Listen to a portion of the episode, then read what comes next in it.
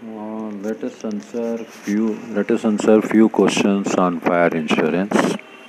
Uh, question number one: Whether goods spoiled or property damaged by water during the extinguishing operation uh, is covered under fire policy or not? The answer is yes. It is covered because fire brigade is extinguishing fire. It is a process by which loss is minimized. So whatever minimization expenses are there, it is payable under fire policy. And then uh, pulling down of adjacent uh, premises by the fire brigade in order to prevent the progress of flame.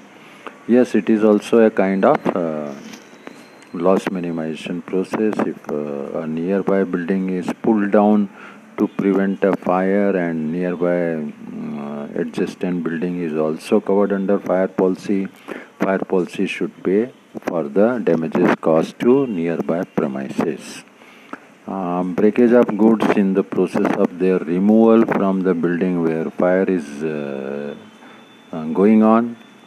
That is damage caused by throwing furniture out of window. Yes it should be payable because after all it is a saving uh, done or loss minimization done while the fire is going on. Uh, wages paid to persons employed for extinguishing fire. Yes if we employ labor worker to for the cause of loss minimization all these expenses are payable.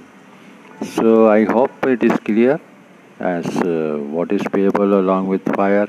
But remember there is clear condition under fire policy theft during or after fire uh, losses due to theft is not payable under fire policy. Yes, but if riot is there, riot and strike is cover is there, then whatever uh, loss is there due to rioters, that is payable, but simple theft during or after fire is not covered. I hope the matter is clear to everyone. Enjoy this audio. Uh, this is Mohan Vatnani at Indore Insurance Institute. And uh, prepare yourself for licentiate associate fellowship exams. Uh, these exams are conducted by insurance institute of india mumbai. Thank you